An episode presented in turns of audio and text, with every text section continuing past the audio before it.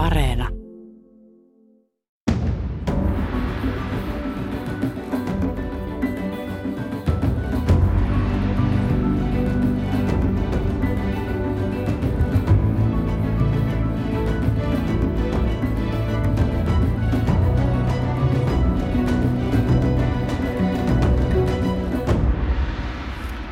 Hyvää marraskuista torstai-aamupäivää täältä Pasilan P1-studiosta. On jälleen se aika vuodesta, kun lähestyy vuoden ainakin kuluttamisen näkökulmasta jakomielisin viikonloppu. Ensin on Black Friday, joka yllyttää ihmisiä ostamaan kaikkea, mitä he eivät tarvitse. Tai itse asiassa näppärät kauppamiehet ovat sen levittäneet kokonaiseksi mustaksi viikoksi. Ja Black Fridayta seuraa lauantaina Älä osta mitään päivä. Ennen nämä päivät olivat molemmat perjantaisin, mutta kuinka ollakaan, älä osta mitään päivä on nyttemmin väistänyt lauantaihin. No ehkä se silloin toimiikin paremmin, kun kuluttajat ovat rahansa tuhlanneet jo perjantaina kaikkiin ostoksiinsa. Hintavertailupalvelu Hintaoppaan data osoittaa, että kuluttajat ovat myös varsin tietoisia siitä, että tämä Black Friday ei välttämättä olekaan niin edullinen. Nimittäin 64 prosenttia kyselyyn vastanneista ei luota lainkaan tai juurikaan Black Friday-alennuksiin ja hintoihin, ja 35 prosenttia on puolestaan kokenut suorastaan tullensa huijatuksi suurin alennusmyyntipäivinä tai huomannut jälkikäteen, että tarjous ei ollutkaan aito tai hinta erityisen edullinen. Yhdenlaista talousosaamista on siis tuokin, mutta tänään me tässä Mikä maksaa ohjelmassa, tai itse asiassa me olemme tässä nyt yhdeksän vuoden ajan yrittäneet parantaa kuuntelijoiden taloustietämystä. Millaisin tuloksen, niin sitä voi vain arvailla – mutta tänään saamme aivan konkreettista tukea, kun meillä on mahdollisuus tutustua uuteen taloustiedon verkkokurssiin, jonka jokainen suomalainen voi halutessaan suorittaa ja aivan ilmaiseksi. Mistä siis on kyse? Siitä ovat tulleet tänään meille kertomaan Helsinki Graduate School of Economicsista projektipäällikkö Jari Järvenpää. Tervetuloa. Kiitoksia. Ja professori Juuso Välimäki. Tervetuloa. Kiitos, kiitos. Niin, minkälainen rupeama teillä nyt on ollut tätä kurssia rakentaessanne? No on ollut kyllä aika moinen, rupeama, että tässä kun aloitettiin kurssia tekemään, niin iski korona päälle ja monet palaverit siirtyivät meillekin etäympäristöön, mutta oikeastaan tuntuu, että tämä korona vaikutti siihen, että tämä yliopistojen tehtävä kouluttaa, kouluttaa kansalaisia ja kaikkea muitakin, niin tuota, varmasti vaan korostui tämä, että verkkoon siirretään opintoja ja tämä meidän verkkokurssin tekeminen, niin tälle tuli jollain tavalla – minun mielestäni vielä yhteiskunnallisesti merkittävämpi tilaus. Vain. Kyllä meillä tässä on ollut paljon opettelemista tietystikin, koska, koska tekijätiimi on pääasiassa tottunut luen, luento-opetukseen yliopistoissa. Ja tällainen äh, verkkokurssimuotoinen opetus on aivan uutta meille kaikille. Niin tämä kesti aika, a, aika lailla ennen kuin päästiin kunnolla ymmärtämään, että, että minkä tyyppistä kurssia tässä ollaan tekemässä ja mitä tähän mahdollisesti halutaan. Mutta pikkuhiljaa opittiin ja Jarilla on hyvät tämmöiset taidot luoda äh, semmoista visuaalisesti sen näköistä kurssia, että sitä kehtaa markkinoida maailmalle, niin, niin ehkä jos meidän substanssiosaaminen ja Jarin tämmöinen mediaosaaminen yhdistyy jollain tavalla, niin, niin kurssia on, on nyt kehtaa levittää suomalaisille. No sitä on noin kuukausi, kun tämä kurssi julkaistiin. Millainen tämä alku ja vastaanotto on ollut? Joo, vastaanotto on ollut kyllä mun mielestä aika positiivinen, että kaikkialle minne sitä menee aina, aina kertomaan tästä kurssista on paljon käynyt myös tapaamassa opettajia ja vaikkapa median edustajia ja, ja ihan tällaisia ihmisiä, jotka ovat kiinnostuneita yhteiskunnallisista ilmiöistä, kuten talous. Niin tämä kurssi tuntuu, että tällä on laaja, laaja tarve ensinnäkin ollut ja ihmiset ovat siitä varsin innostuneita ollut ja nytten – Meillä on siellä toistakymmentä tuhatta kävijää ollut siellä kurssilla ja, ja jo, yli, jo noin tuhat, tuhannen verran ollut aloittajiakin siinä jo, niin tuota, meillä on varsin, varsin tuota, ollaan ollut, oltu kyllä tyytyväisiä niihin lukuihin. Tietenkin sinne kurssi, kun on verkossa, niin sinnehän mahtuu valtavasti, valtavasti kävijöitä.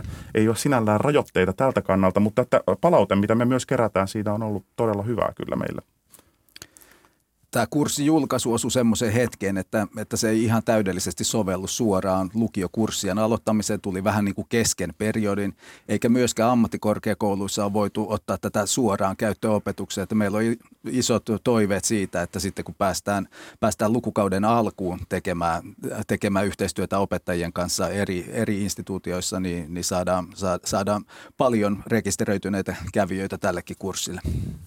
Näin on. Kyllä. Hyvät kuuntelijat, perinteiseen tapaan myös te voitte halutessanne osallistua tähän ohjelmaan muutakin kuin vain kuuntelemalla. Tuolla Ylen nettisivuilla osoitteessa yle.fi sivun oikeassa laidassa on otsikko Tuoreimmat ja sen alla on linkki, mitä meidän kaikkien tulisi tietää taloudesta, keskustele tässä aiheesta. Sitä klikkaamalla voitte halutessanne lähettää meille kommentteja tai jopa kysymyksiä. Palaamme niihin sitten ohjelman loppupuolella. Niin tämä kurssi on siis tehty paikassa, jonka nimi on Helsinki Graduate School of Economics. Moni tuntee kyllä kauppakorkeakoulun ja Hankkenin ja ehkä Aalto-yliopistonkin, mutta mikä on itse asiassa tämä Helsinki Graduate School of Economics? Kumpi haluaa vastata? Juuso Välmikin. Helsinki Graduate School of Economics on taloustieteellinen tutkijakoulu, joka perustettiin näiden mainittujen kolmen yliopiston, Helsingin yliopiston hankkeen ja meidän Aalto-yliopiston toimesta. Neuvottelut tämän perustamiseksi alkoi 2017 ja suurin sysäys ehkä sille, minkä takia tähän, tähän hankkeeseen lähdettiin, oli Suomen Pankin ja valtiovarainministeriön suunnalta tullut huolestuneisuus siitä, että, että koulutetaanko Suomessa riittävän paljon riittävän osaavia ekonomisteja. Samaaikaisesti akateemisella puolella me oltiin itse huomattu, että yksityiseltä puolelta kysyntä kvantitatiivisen taloustieteen osaajille oli, oli huomattavan suurta.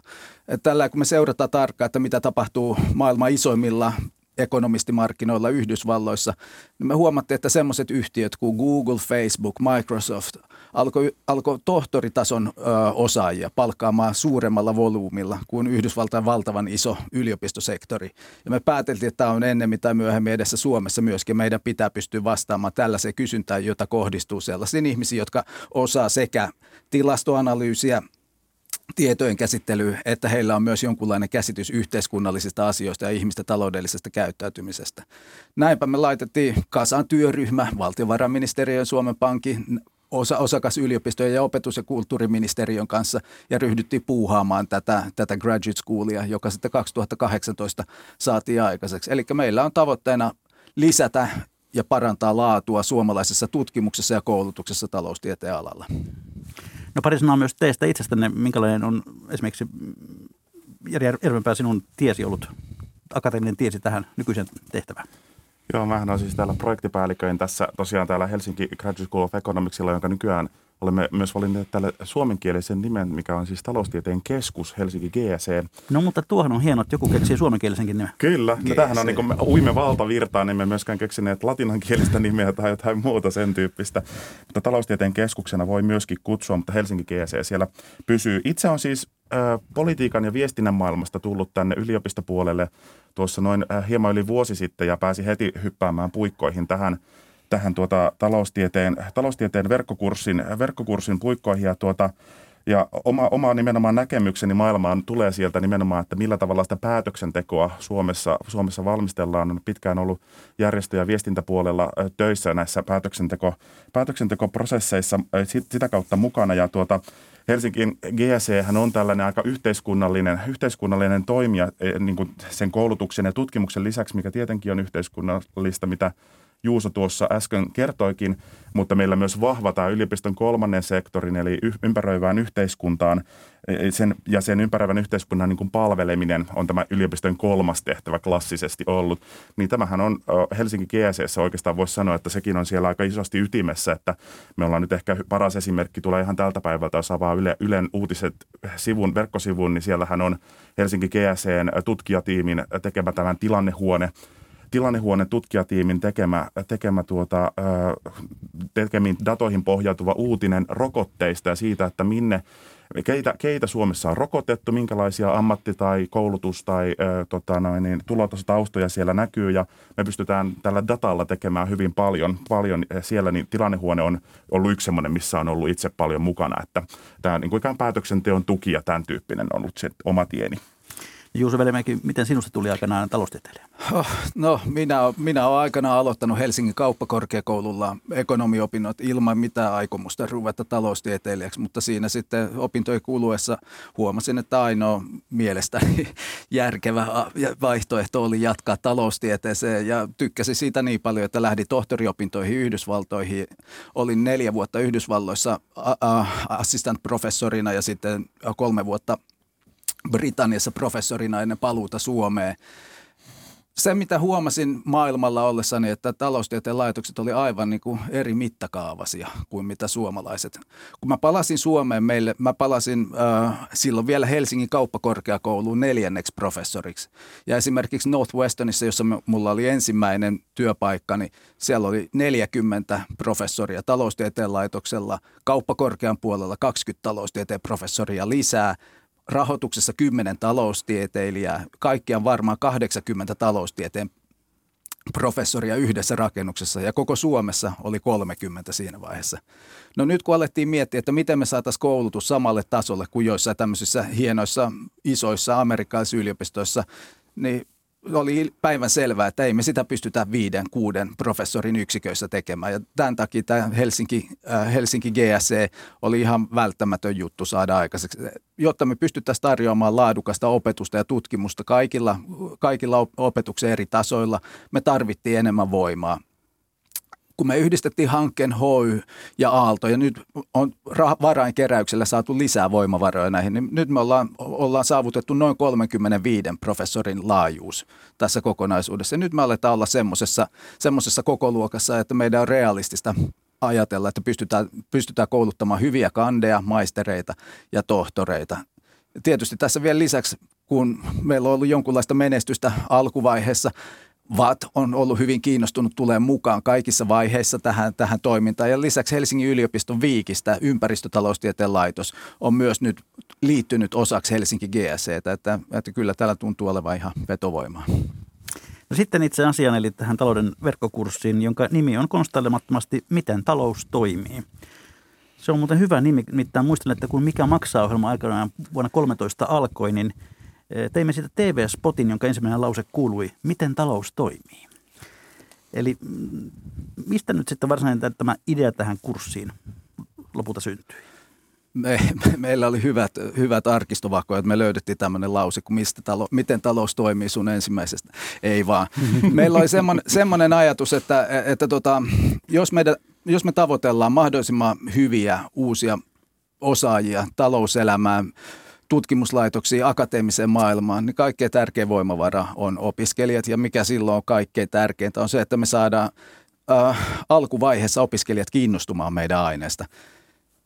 Se kuva, mikä, mikä mediassa ehkä nykyään näkyy taloustieteestä, niin on aika pitkälle semmoinen pankkiekonomisti, tutkimuslaitosekonomisti, kommentaattori rooli, että missä kommentoidaan, että, että mihin suuntaan talous on menossa. Mutta taloustiede on valtava paljon laajempi kokonaisuus semmoisena kuin mitä, miten me se nykyään ymmärretään. On vaikea kuvitella mitään semmoista yhteiskuntatieteen kvantitatiivista kysymystä, joka voitaisiin katsoa, että taloustieteellä tai taloustieteen menetelmillä ei olisi mitään annettavaa siihen. Ei me tietystikään hallita sitä, mitä muilla, muilla oppialoilla tapahtuu, mutta me voidaan kertoa siitä, että millä tavalla voidaan, voidaan tilastoaineistosta – etsiä syy- ja seuraussuhteita hyvin monipuolisiin kysymyksiin.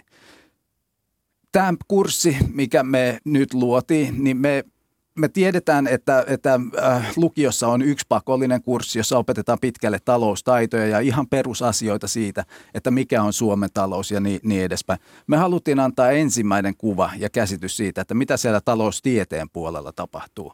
Mm. Ja tämä oli, tämä oli, meidän toiveemme tietysti on se, että nähtyään ensimmäisen, e, ensimmäisen kuvan siitä, siitä, että mitä meidän tieteenalalla tapahtuu, lukiolaiset kiinnostuu ja haluaa oppia enemmän ja hakee meille HYlle, Hankkenille, Viikkiin opiskelijoiksi.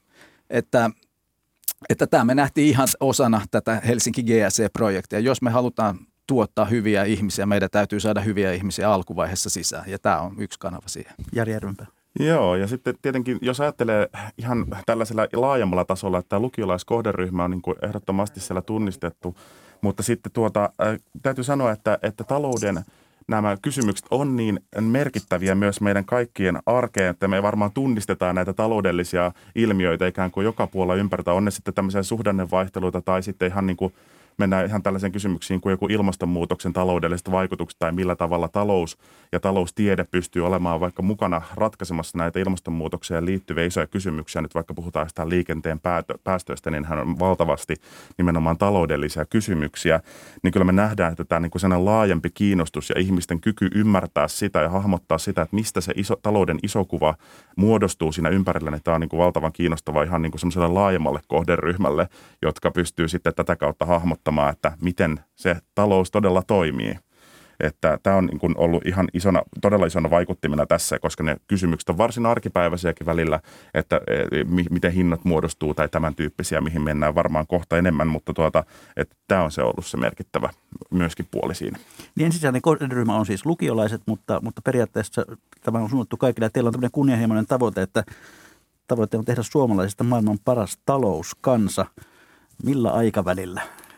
Juuso Välimäki. Suomalaiset on, suomalaiset on varmasti hyvä talouskansa nyt. Suomalaiset suhtautuu yleensä aika rationaalisesti varsinkin omaa taloutta koskeviin päätöksiin. kansainvälisissä vertailuissa suomalaiset sijoittuu aika, aika hyvälle tasolle siinä. Meidän tarkoitus oli, oli saada niin kuin ihmiset käsittämään, että talous on muutakin kuin sitä, että mihin mun kannattaa omat rahani pistää. Et, et kyllä niin kuin se saada ihmisille käsitystä siitä, että valtavirta taloustieteessä on nykyään aivan arkipäivästä pohtia eriarvoisuutta, miten sitä voidaan estää, miten voidaan, miten voidaan miettiä, onko varallisuuden jakautuminen tällä hetkellä jollain tavalla oikeudenmukaista, mitä me voidaan tehdä, että ihmisillä on enemmän yksityisyyden suojaa silloin, kun he käyttää mobiilivälineitä. Kaikki tämmöiset kysymykset, jotka on isoja yhteiskunnallisia kysymyksiä, on aivan keskiössä meillä.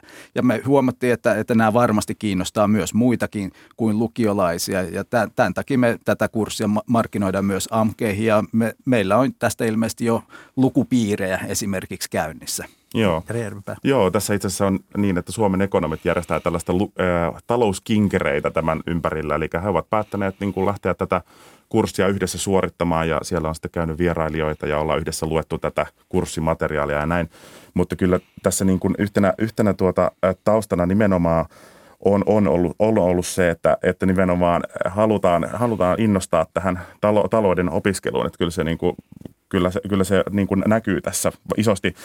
Suomen Pankillahan on tämmöinen tavoite ollut, että 2030 vuoteen mennessä Suomesta tehtäisiin maailman paras talousosaajien kanssa. Meillä sinällä ei varmaan mitään sitä konkreettista vuotta tässä ole, että, että me halutaan tuoda sellaisia oppisisältöjä kaikkien saavutettaville, mitä ei tällä hetkellä tai aikaisemmin ole ollut. Ja näitä tällaisia taloustieteen opintoja suomeksi, niin ei niitä ole verkossa aikaisemmin ollut, joten tässä sellainen mahdollisuus nyt sitten on kaikille siunaantunut.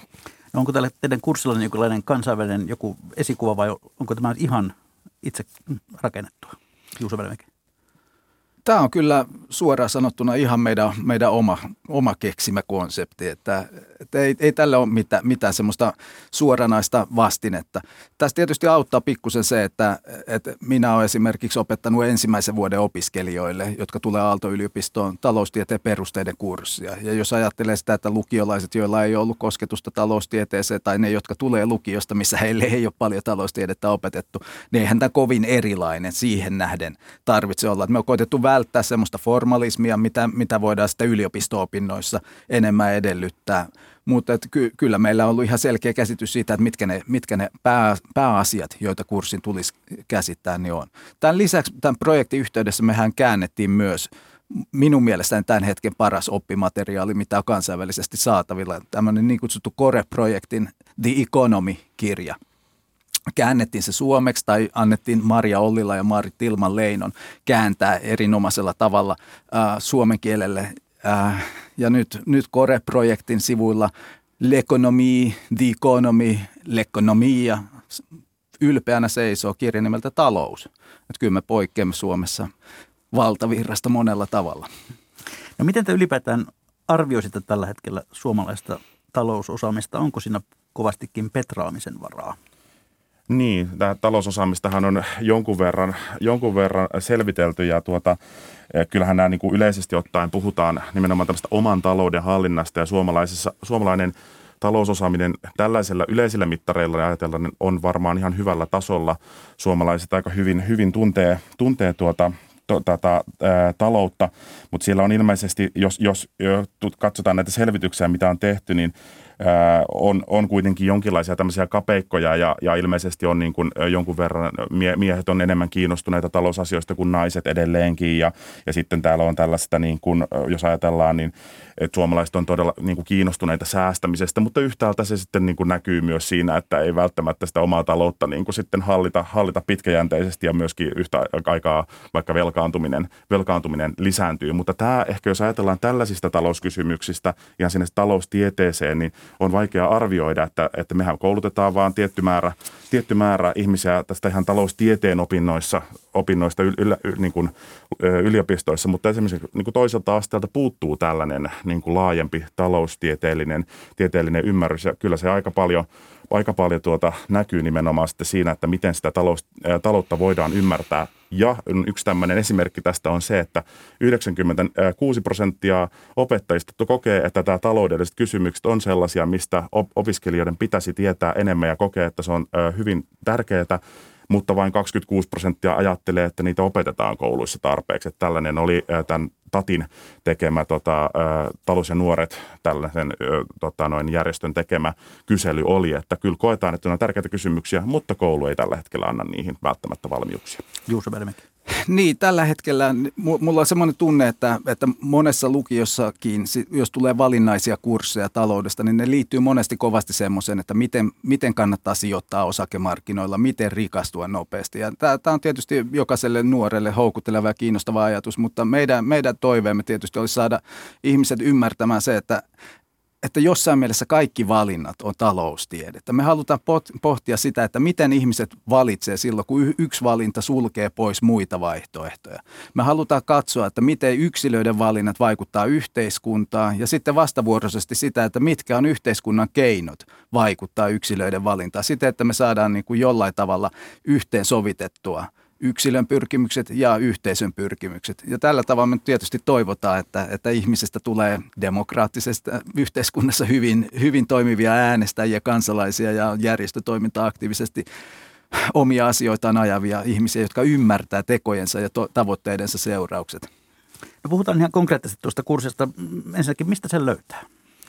Tämähän on tota noin, niin ihan kaikkien saavutettavissa talouskurssi.fi osoitteessa, että sinne vaan – kirjautuu web-selaimella, myös kännykällä toimii. Mä itse asiassa katselin tuosta datasta eilen, niin yli, olikohan siellä vi, noin 60 prosenttia kävijöistä käy siellä ihan mobiililaitteella, eli ihan käy käytännössä tällaisella älypuhelimella ja sitä voi sitä kautta kuluttaa sitä kurssia ja lueskella sitä eteenpäin ja seurata niitä graafeja ja vastata tehtäviin, mutta tota, ihan, ihan kaikkien saavutettavissa siellä talouskurssi.fi osoitteessa. Ja minkälaisia kaikkia elementtejä siellä on? Siellä on ilmeisesti videota ja audiota ja tekstiä ja Kyllä, joo. Siis tämä on tämmöinen, niin kuin me puhutaan, sanotaanko tällä, äh, täällä koulutusmaailmassa niin kuin yliopistopuolella puhutaan MOOC-kurssista, eli Massive Open Online Course, eli mikä käytännössä tarkoittaa sitä, että tämä on niin kuin laajalle yleisölle levitettävä avoin verkkokurssi. Ja, ja se tarkoittaa sitä, että siellä on tällaiset itseopiskelumateriaalit, jonne ei tarvi erikseen tälle kurssille pyrkiä tai millään tavalla välttämättä edes rekisteröityä lukeakseen näitä materiaaleja. Mutta sitten kun lähtee kurssia suorittamaan, niin ihan peruskäyttäjätunnuksen luominen, että se kurssi sitten seuraa, että missä kohdassa mennään. Ihminen lukee sieltä, se kun joka kurssille tulee, niin lukee sieltä niitä materiaaleja, seuraa sitä, sitä, mitä sinne Juuso ja hänen kumppaninsa ovat kirjoittaneet, ja sitten sieltä tulee vastaan graafeja, videoita, erilaisia havainnollistavia kuvia, ja muun muassa Sixten Korkman kertoo tällä siellä, semmoisella videoilla siellä, että, että minkälaisia oppimistavoitteita kyseiseen lukuun aina liittyy, minkälaisia keskeisiä termejä sieltä tulee. Ja sitten kun on näitä, tota noin, niin menee näitä materiaaleja siellä eteenpäin, niin aina välillä tulee tämmöisiä tehtäviä, joita me kutsutaan tämän kurssin sisällä pähkinöiksi, joista käytännössä sitä juuri opittua tietoa sitten pikkasen testataan, että oletko sisäistänyt sen, mitä äsken olet juuri lukenut. Ja sitten sitä kautta muodostuu se kurssin eteneminen, että sitten kun kaikkiin tehtäviin on tämä opiskelija sitten vastannut, niin aivan lopussa kiitos seisoo ja tästä on mahdollista saada todella kurssisuoritus niin kuin Aalto-yliopiston tai Helsingin yliopiston avoimessa yliopistossa ja, ja sertifikaatti sitten sinne lukiokursseillekin, että voi viedä sinne lukio-opettajillekin, jos haluaa, mutta että kaikille aivan avoin, avoimesti tämä on suoritettavissa ja hyvin, hyvin pienellä kynnyksellä. Niin Sixten Korkman näyttää olevan tämän ohjelman tai tämän kurssin ruutukasvu, oliko hänet helppo houkutella mukaan? Sixten on ollut meillä, äh, meillä Professor of Practice ensiksi, mikä työelämäprofessori taitaa olla suomenkielinen nimi tälle, tälle viralle. Ja hän on ollut emerituksena sen jälkeen ja hyvin, hyvin niin kuin kiinteästi yhteydessä Aalto-yliopiston taloustieteen yhteisöön ja hänen, hänen kun otettiin yhteyttä, niin hän suostui ilman muuta. Haluaisin huomauttaa, että tässä on Sixtenin lisäksi, niin me, me saatiin myös neljä muuta talous, taloustieteen huippua oman ryhmän ulkopuolelta antamaan suhteellisen laajoja tämmöisiä haastatteluja, joissa he kertoo, millä tavalla taloustiede vaikuttaa siihen, mitä he tekevät. Ritva Reinikka Maailmanpankista, Olli Kauppi äh, kilpailu- ja kuluttajavirastosta, Kaisa Kotakorpi Tampereen yliopistolta ja Essi Eerola valtiotaloudellisesta tutkimuslaitoksesta. Jokainen kertoo, että, että mitä taloustiede heille heidän käytännön työssään merkitsee. Joo, ja tätä, heitä haastatteli tässä niin kuin, äh, sitten meidän ensimmäisen vai oliko toisen vuoden opiskelija. Nyt jo kolmannen. Joo, nyt jo kolmannen, no niin aivan kyllä. Mutta että opiskelijat on sitten olleet tässä myöskin tätä kautta mukana ja lukio-opettajien kanssa tätä on myöskin testattu ja testattu tätä kurssia. Että tämä on ollut se ikään kuin se tekoprosessissa myöskin. Mikä on arvio siitä, kuinka kauan tuon kurssin suorittaminen kestää? Kaksi opintopistettä on kaksi kertaa 26 tuntia, 52 tuntia. Ei se varmaan ihan niin paljon kestä, mutta tämä on se laajuus, mikä, mikä meillä avoimessa on. Me, meillä on semmoinen ajatus ollut, että tämä on suurin piirtein samankokoinen ja saman, äh, sa, samanlainen laajuudeltaan kuin, kuin erittäin suosituksi osoittautunut Elements of AI, joka, joka oli tietojen käsittelypuolelta Helsingin yliopiston järjestämä verkkokurssi. Et se, on, se on tavalla, ehkä se on, kun kysyit niistä esikuvista, niin jollain tavalla niinkin kaukaisesta aineesta kuin, kuin tämmöisestä tietojen käsittelystä tämä, meidän, meidän ajatus jollain tavalla lähti, että, että kyllähän mekin halutaan innostaa meidän omaa hienoa oppialan nuoria ihmisiä ja vanhempiakin. No minkälaista opiskelutekniikkaa suosittelette kerralla koko 52 tuntia vai minkälaisessa erissä? Meillä, meillähän parhaimmillaan oli ihan muutamassa päivässä, jotkut oli, olivat nämä lukeneet, mutta sitten oli pitänyt tehdä kyllä niin kuin hurjasti duunia siinä, että oli saanut sen, sen koko aineiston kahlattua. Se ei nimittäin aivan, aivan, aivan tota noin, niin lyhyt se kurssi sinällään, ei ole tämän oppimateriaalin kannalta. Mutta että varmasti näin, että rekisteröityy kurssille ja tasaisesti suorittaa, suorittaa aina niin kuin, voisin sanoa, että iltasi lukee vaikka muutaman luvun sieltä tai muutaman kappaleen jostain yhdestä luvusta, niin se varmaan lienee semmoinen aika hyvä. Talouskinkereillähän se kerran viikossa käytännössä käy yhden luvun aina läpi ja, ja he, he niin kuin sitä kautta edistää tämmöisen opintopiiritoiminnan kautta. Mutta en mä tiedä, onko professori Välimäellä jotain näkemystä tähän? No mun näkemykseni on, että, että nämä on, nämä on semmoisia että jos, jos asian haluaa paneutua, niin yhden luvun voi yhdeltä, yhdeltä istumalta suorittaa. Et siihen menee hetki aikaa, että ei, ei sitä tehdä 15 minuutissa tai puolessa tunnissakaan ainakaan kaikkia lukuja. Mutta, mu, mutta ni, niissä, niissä kun, kun ajattelee ja ajatuksella lukee ja kuuntelee niitä, niitä lukuja, niin siinä varmasti oppii. Ja se kurssi on sitten rakennettu niin, että jos ajattelemme ehkä hieman varttuneempiakin opiskelijoita, niin, niin mikään nettiguru ei tarvitse olla, että sitä selviää. Ei, sehän on hyvin helppo lopulta se, varmasti se suoritus ikään kuin tapa, että siellä, siellä vaan scrollaillaan tekstimassaahan se pitkälti on. Mm. Ja sitten siellä tulee jonkun verran tällaisia interaktiivisia niin, ää, näitä tehtäviä, joista pitää sitten valita, valita tota oikea väittämä ja sitten sen jälkeen klikata sieltä, että nyt haluan vastata tämän. Niin se on aika, aika simppeli käyttöliittymä kyllä ihan niin kuin kelle tahansa väittäisin.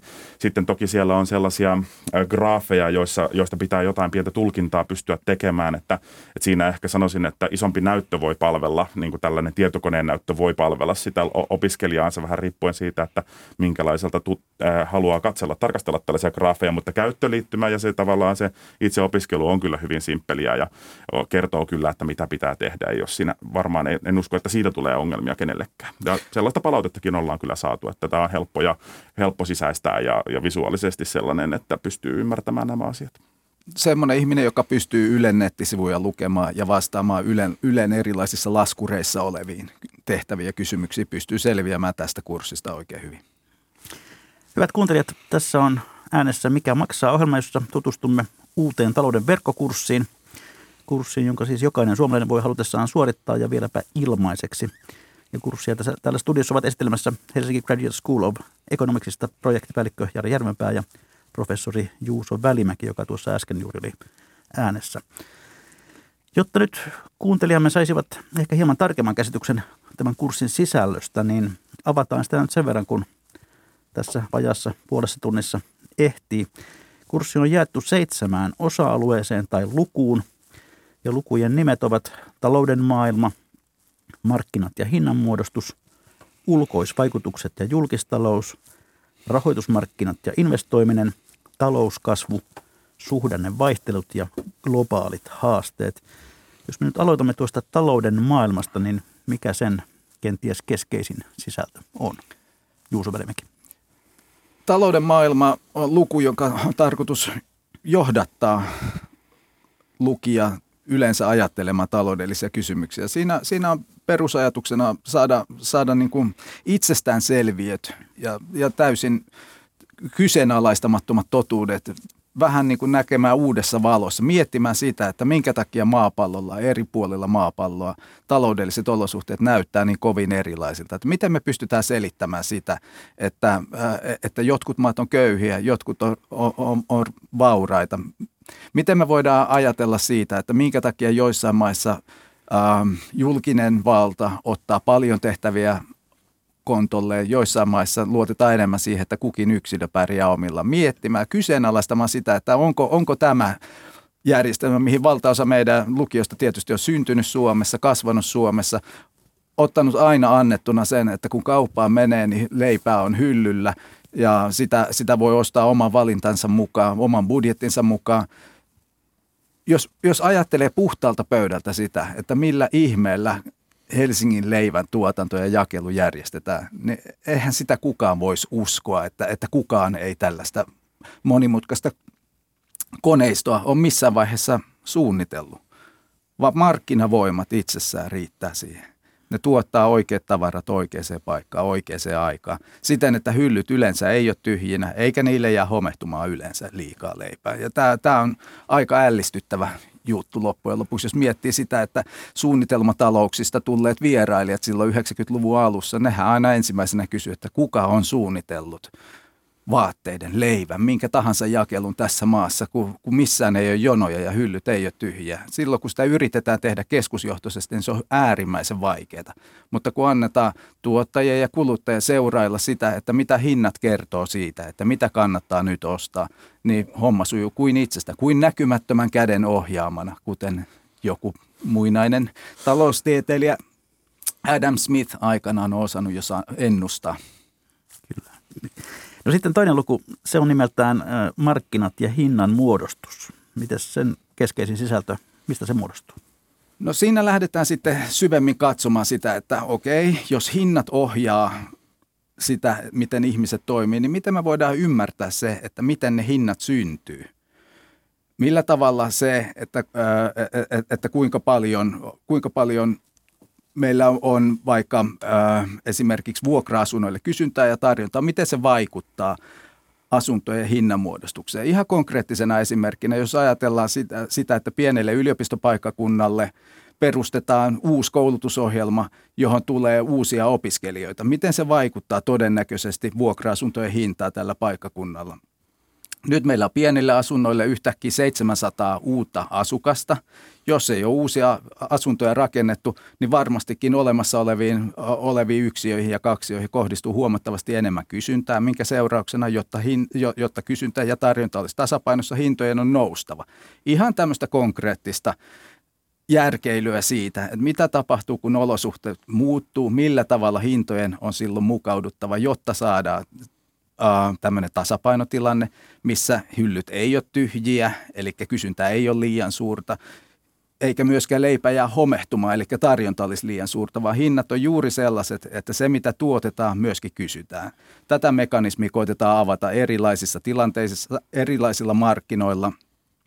Keskustella myös siitä, että, että minkä takia monopoli on haitallinen asia. Jos on yksi firma, joka tuottaa kaikki hyödykkeet jollain markkinalla, niin tämä firma todennäköisesti pystyy myös määrittämään, kuinka suuri hinta tuotteelle muodostuu.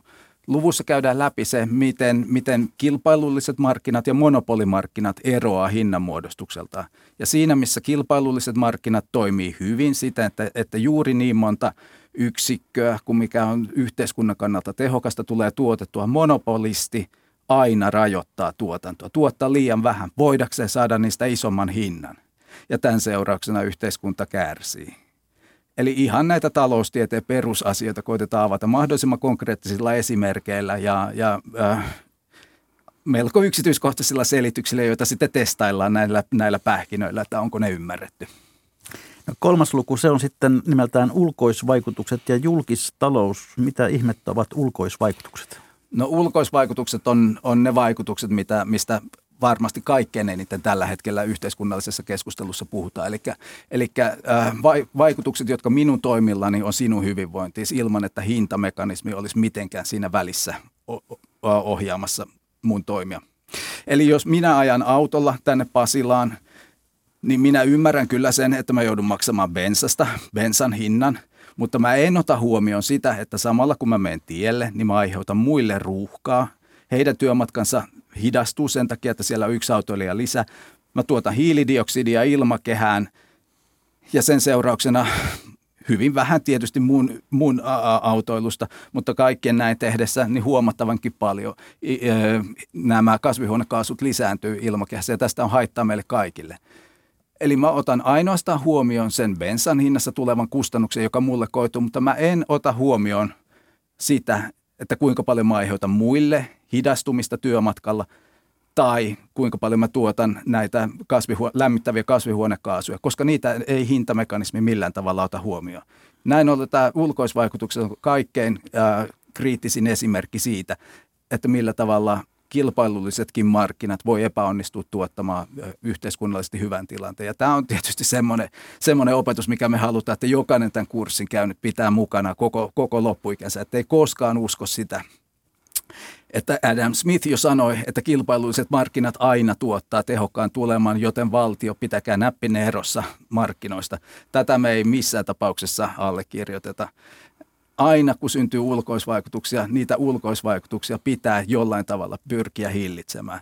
Tämä tarkoittaa sitä, että, että kaikki ruuhkahaitat, ilmaston lämpenemishaitat pitää hinnoitella mukaan autoilun kustannuksiin. Vastaavasti kun me tuotetaan tietoa. Se on meille hyödyllistä, jos me ollaan yrityksessä, keksitään uusi prosessi, voidaan saada yritykselle voittoa, mutta kun tieto leviää muualle, se on tämmöinen positiivinen ulkoisvaikutus. Muutkin firmat voi käyttää sitä tietoa.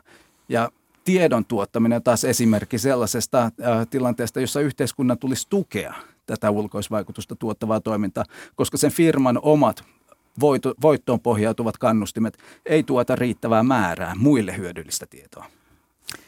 No sitten neljäs luku, se on nimeltään rahoitusmarkkinat ja investoiminen ja siellä mm, yksi kohta on muun muassa sellainen, että tavoite on ymmärtää, mistä raha on tullut. Mitä se tarkoittaa, Juuse Välimäki, professori? Raha on, on, on, on mielenkiintoinen, mielenkiintoinen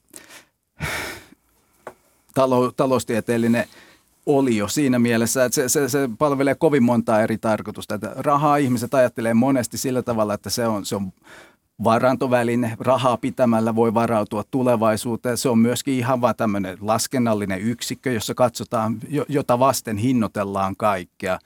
Ja tietysti se on vaihdon väline sillä tavalla, että rahan tärkein tarkoitus tietysti on se, että kun minä haluan jotakin, mitä Jari on tuottanut – mun ei täydy löytää, löytää sellaista, äh, mun, mun ei täydy, täydy äh, löytää sellaista tuotetta, jota Jari juuri haluaa, voidakseen käydä kauppaa hänen kanssaan.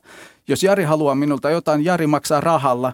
Jos minä haluan rah- Jarilta jotain, minä maksan, minä maksan rahalla hänelle. Meidän ei tarvi olla halukkaita vaihtamaan mediaosaamista ja taloustieteen oppitunteja keskenään. Se, on, se, on, se, on, se olisi hankala tilanne, jos mun pitäisi maksaa hammaslääkärillä käyntini sillä, että pitäisi löytää hammaslääkäri, joka haluaisi, että opetatko kolme tuntia lapselleni taloustiedettä, niin voin vähän porata.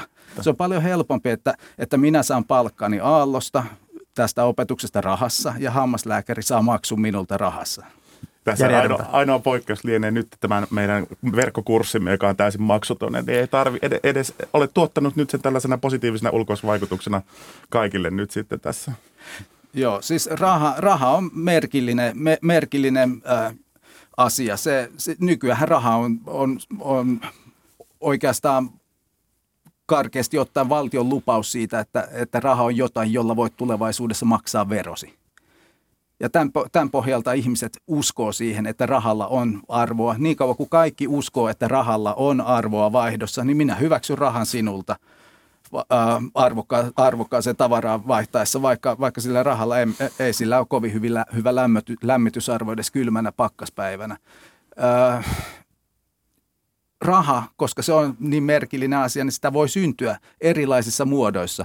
Ja esimerkiksi nämä kryptovaluutat, mitä nyt on, on, on syntynyt tämmöisen perinteisen keskuspankkirahan ulkopuolelle, on hyvä esimerkki siitä, että, että vaihdon välineeksi ja varallisuusvälineeksikin voi muodostua melkein mitä tahansa, kunhan ihmiset vaan uskoo, että ainakin toistaiseksi sillä on arvoa ainakin jonkun aikaa tulevaisuuteen. Mä tietysti en halua alkaa tässä nyt ennustele, että, että miten, miten bitcoinin kanssa käy tulevaisuudessa, mutta...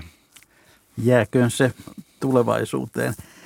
Viides luku tässä kurssilla, niin se on erittäin mielenkiintoinen, käsittelee talouskasvua.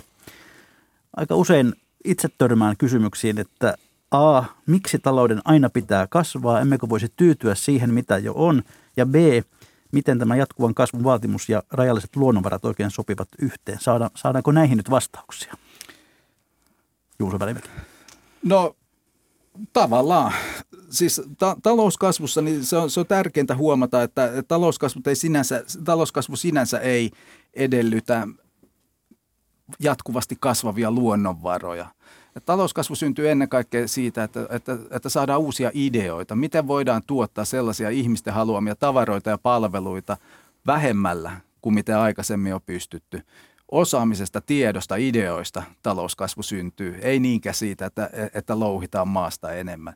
Et jos ajattelee sitä konkreettisesti, että et, et, et, et kuinka paljon meillä on esimerkiksi nyt digitaalista materiaalia et, et jos, jos mietitään sitä, että, et, että kaikilla ihmisillä olisi se ää, ää, DVD- ja CD-armeija, mikä tarvitaan siihen, että pystyisi Netflixin ja Spotifyn tuotannon pitämään omassa kodissaan. Se olisi valtava määrä tavaraa, mikä siihen olisi tarvittu. Nyt tarvitaan johtoseinään. Tarvitaan tietystikin kyllä sähköä, joka, joka, joka, ää, jo, joka tuottaa, tuottaa tiedon siirro ja tiedon haun silloin, kun, kun käytetään digitaalista materiaa.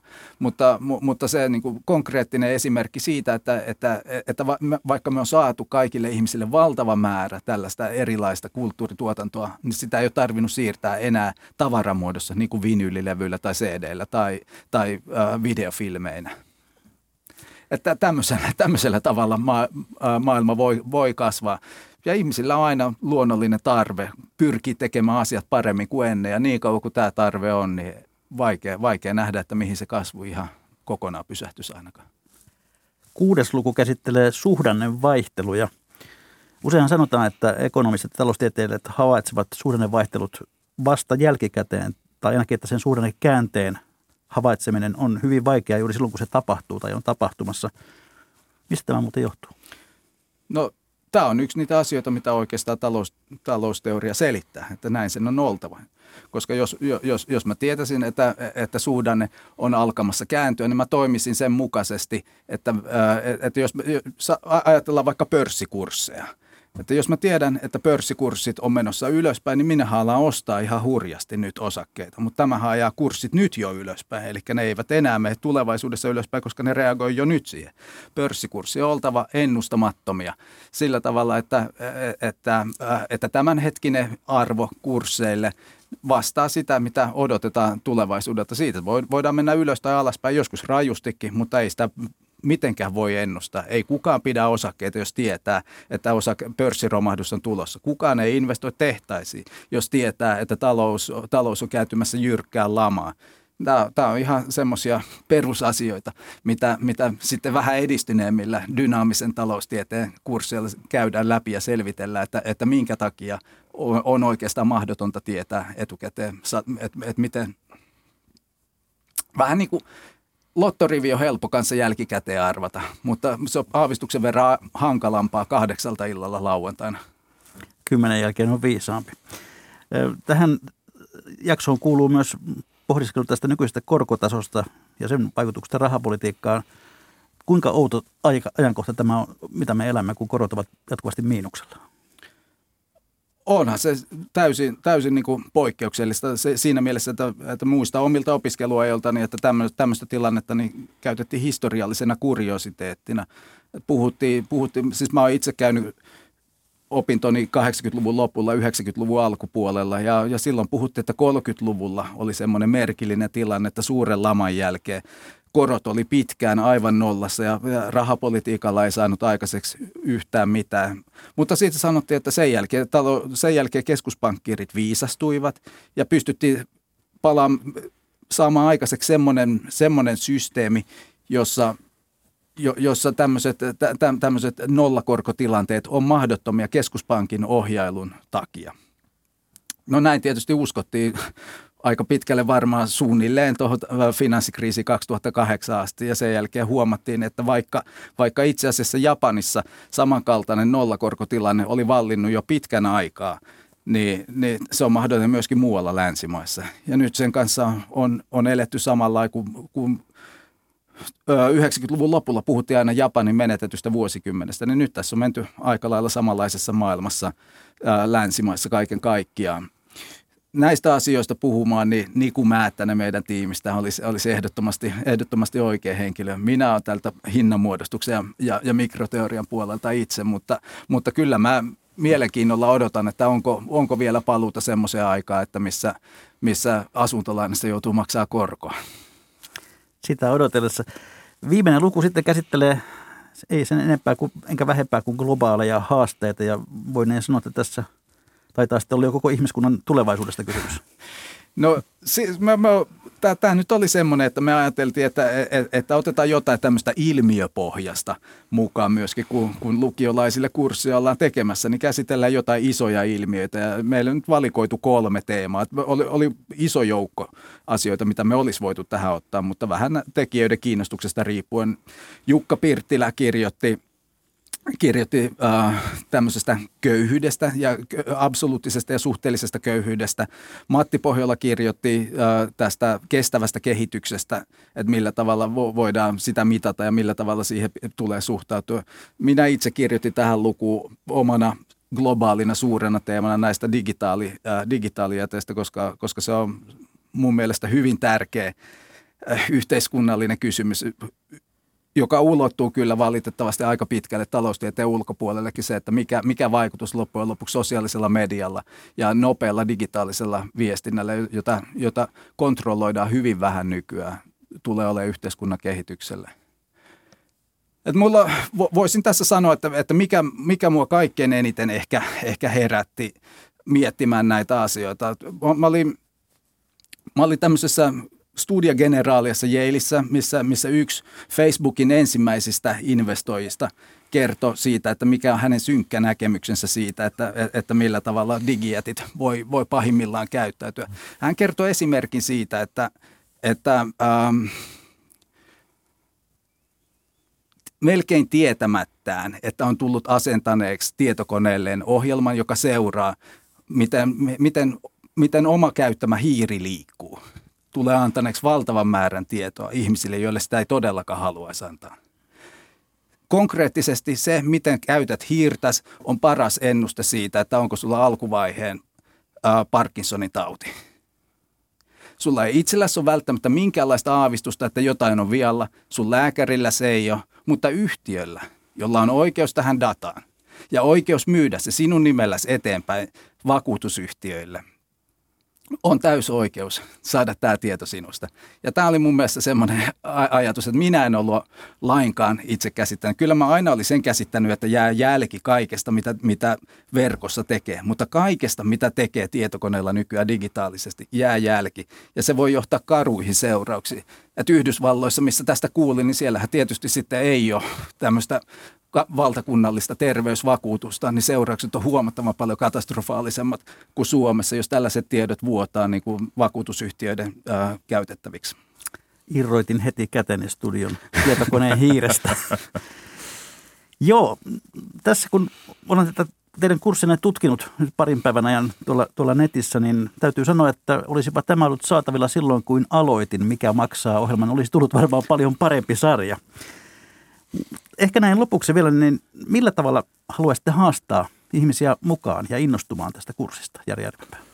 Mä ajattelen, että sellainen hyvä tapa voisi olla se, että, että, että alkaa tänne kurssille, menee tänne kurssille ja rekisteröityy sinne kurssille sisään ja ottaa vaikka semmoisen jonkun kaveriporukan tai vaikka, tuota, vaikka perhepiirissä lähtee, lähtee tuota noin, niin haastaa muut siihen mukaan ja katsotaan, että kuka pääsee vaikka kurssin tota noin, niin, ää, ei ehkä nopeiten läpi, mutta että voi vaikka miettiä sitä, että järjestäisi viikoittain vaikka tämmöisen tapaamisen, missä, missä puhuu näistä teemoista, koska nämä on kuitenkin sellaisia kysymyksiä, mitkä arjessa tulee todella paljon näkyviin. Ja, ja myöskin näitä tulee näitä uutisia jatkuvalla syötöllä, mitä voi sitten analysoida tämän ikään kuin työkaluna käyttäen tätä kurssia, niin mä, mä haastaisin siihen kaikki mukaan, että ottakaa, kerätkää joku pieni porukka ja jutelkaa näistä asioista, koska nämä on niitä yhteiskunnallisia kysymyksiä, mistä esimerkiksi poliitikot puhuu jatkuvasti.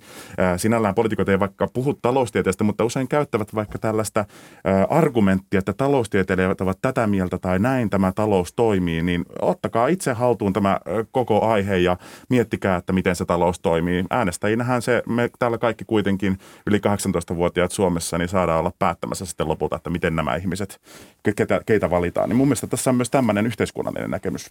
Juuri Vermäki. Mä oon ihan, ihan samoilla linjoilla. Tämä on, on kurssi, joka tota, tämä, tämä sopii itse opiskeluun, mutta niin kuin kaikki muukin opiskelu, niin opiskelu muuttuu aina mielekkäämmäksi silloin, kun on joku kaveri, jonka kanssa keskustella siitä. Tämä, mä haluaisin tässä korostaa sitä, että, että taloustieteilijät, vaikka, vaikka joskus ajatellaan, että, että ne on semmoisia kaikkitietäväisiä ja viisastelijoita, niin ei, ei, ei meillä ainakaan ole semmoista käsitystä, että, että me tällä kirjalla pystytään antaa lopullisia vastauksia oikeastaan yhtään mihinkä. Me pystytään antaa tapoja ajatella ja ymmärtää ja saada käsitys siitä, että miten, miten maailma tämän talouden osalta toimii.